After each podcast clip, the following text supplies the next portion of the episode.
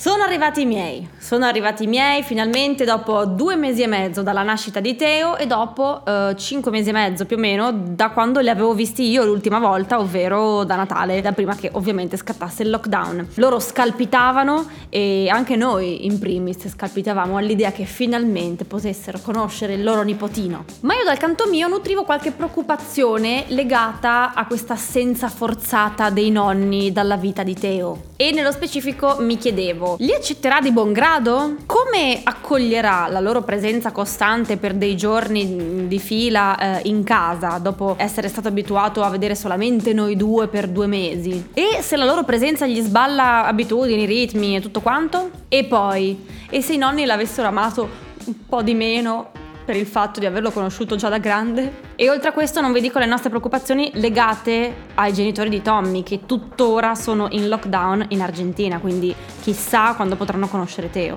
Insomma, tanta gioia da una parte, ma anche qualche quesito annesso dall'altra. Ma torniamo alla nostra fase 3. Perché non appena Giuseppe Conte sblocca le regioni, i nonni friulani fagotti in spalla e attraversano il nord Italia per venirci a trovare a Milano. Io li aspettavo sulla porta salterellando, mi batteva il cuore, giuro, a mille. Tom invece, con Teino in braccio, li aspettava nascosto dietro la colonna davanti alla porta d'ingresso, pronto per fare l'agguato scenografico appena entravano in casa. E finalmente eccoli sbucare dall'ascensore dietro le loro mascherine. Abbracci, baci, convenevoli, emozione e mamma subito senza perdere un secondo di tempo fa dov'è Teo al che Tac, Tommy salta fuori dalla colonna con l'erede in mano che ha fatto la sua porchissima figura e niente, è stato un momento bellissimo. Quando l'hanno visto, l'emozione c'è stata, eh, c'è stata, giuro di averla vista a un certo punto, però ricordiamoci che siamo friulani, quindi emozione sì, ma non troppa.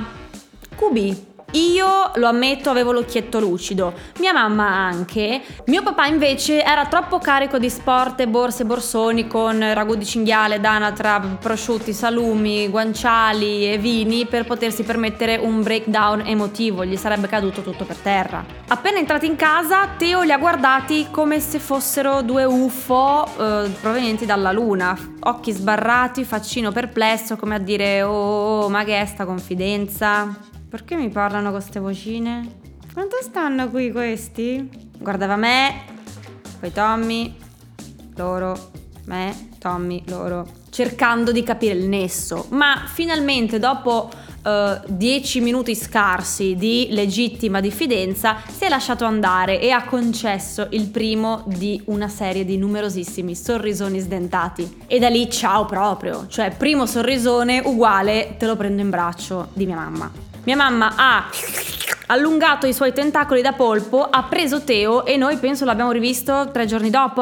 Ha letteralmente monopolizzato nostro figlio, d'altra parte doveva recuperare un po' di mesi di arretrati di coccole. Non penso di essere una di quelle mamme che provano ansia o fastidio nel vedere il proprio figlio in braccio ad altre persone. Sarà che comunque era mia mamma, eh, quindi eravamo sempre in famiglia. Però il fatto di vederlo tranquillo e rilassato anche con lei mi ha dato un senso di sollievo incredibile. Quindi all'improvviso ragazzi è stato vacanza. È stato magico. È stato come se dopo due mesi di straordinari il mio capo mi avesse concesso tre giorni di ferie lautamente pagate. I bicipiti si sono rilassati, si sono staccati da soli, mi hanno detto grazie, ci rivediamo tra tre giorni e se ne sono andati. La schiena pure, la schiena pure, i lombari hanno indetto un torneo di briscola con la cervicale, si sono divertiti come i matti per tre giorni. Ma poi vi ricordate che forse vi ho vagamente accennato che nel post parto sudi come un porco? Ecco, anche le mie ascelle hanno fatto ciaone e io per tre giorni non ho praticamente quasi avuto bisogno di cambiarmi la maglietta, tre giorni quella stessa, fantastico.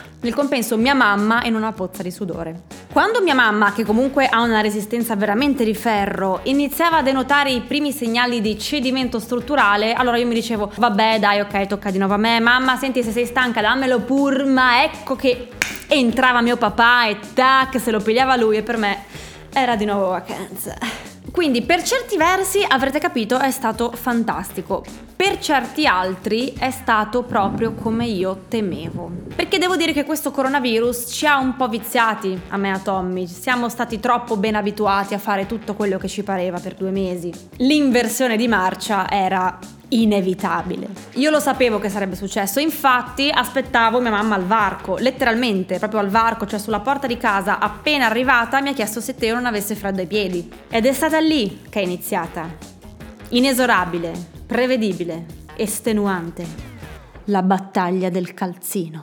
Togli il calzino, metti il calzino, togli il calzino, metti il calzino, togli il calzino, metti il calzino. Una lotta senza precedenti, avremmo perso di sicuro. Io e Tommy da una parte, che conosciamo bene nostro figlio e conosciamo benissimo casa nostra, sappiamo che a casa nostra fa caldo, ma soprattutto sappiamo come è abituato nostro figlio e come vogliamo che sia abituato. Dall'altra, mia mamma, termoregolatrice di piedini, nemica acerrima delle correnti d'aria. Mio papà, come al solito, super partes, lui non si mischiava tanto nella questione che già di per sé era abbastanza complicata. D'altra parte lui eh, era venuto a Milano con una doppia missione, ovvero da una parte conoscere il nipotino Teo, dall'altra monitorare, come sua abitudine, lo stato di avanzamento dei cantieri nella zona di Porta Nuova. Questa Milano del 2020 lo affascina da morire e lui era troppo, troppo tempo che fisicamente non veniva a constatare di persona lo stato dei lavori nel nostro quartiere, ma soprattutto come è venuto su bene il parco. Parco da cui è attrattissimo. Il parco è il suo amore, lui lo ama da quando era ancora in fasce, sin da prima che nascesse, da quando l'ha visto in progetto su un cartellone da qualche parte. Ha pensato subito che si trattasse del più grande prodigio dell'architettura nonché ingegneria botanica. Esiste l'ingegneria botanica?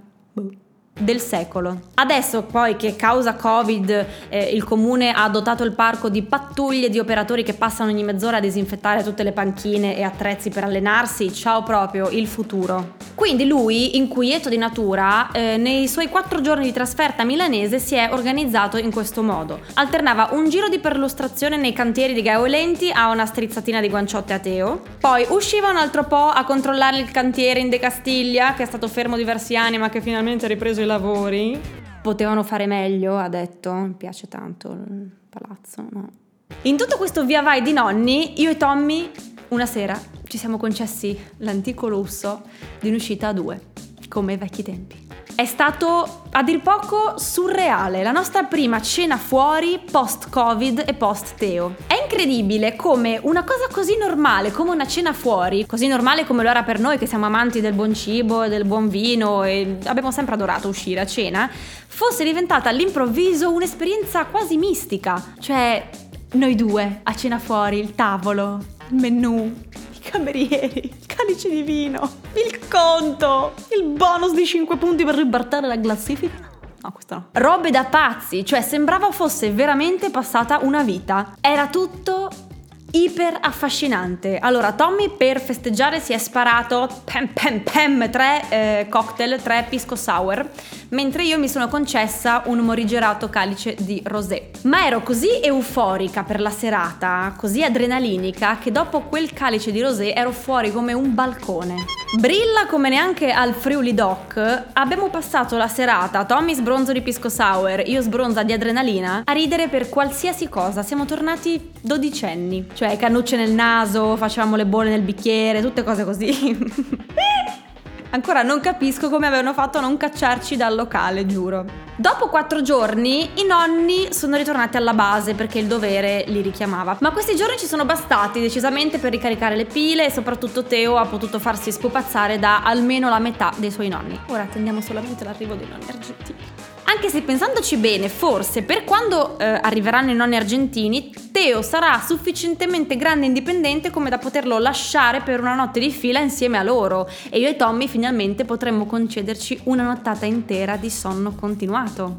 E se saremo così euforici come per l'uscita al ristorante, può anche darsi che ce la sentiremo di prendere, che ne so, un volo andata e ritorno per Las Vegas eh, in nottata. Dopotutto, se devo ricominciare a dormire una notte di fila, voglio farlo in grande stile. Bene, oggi arrivo fino qui, basta asciugarvi con le storie sui miei genitori, però sono curiosa di sapere da voi se vi è successa una situazione analoga, ovvero se anche voi avete avuto un bimbo magari in quarantena e vi siete ricongiunti con i nonni eh, allo sbloccamento delle regioni, oppure semplicemente voglio sapere come è andato il ricongiungimento con i vostri familiari.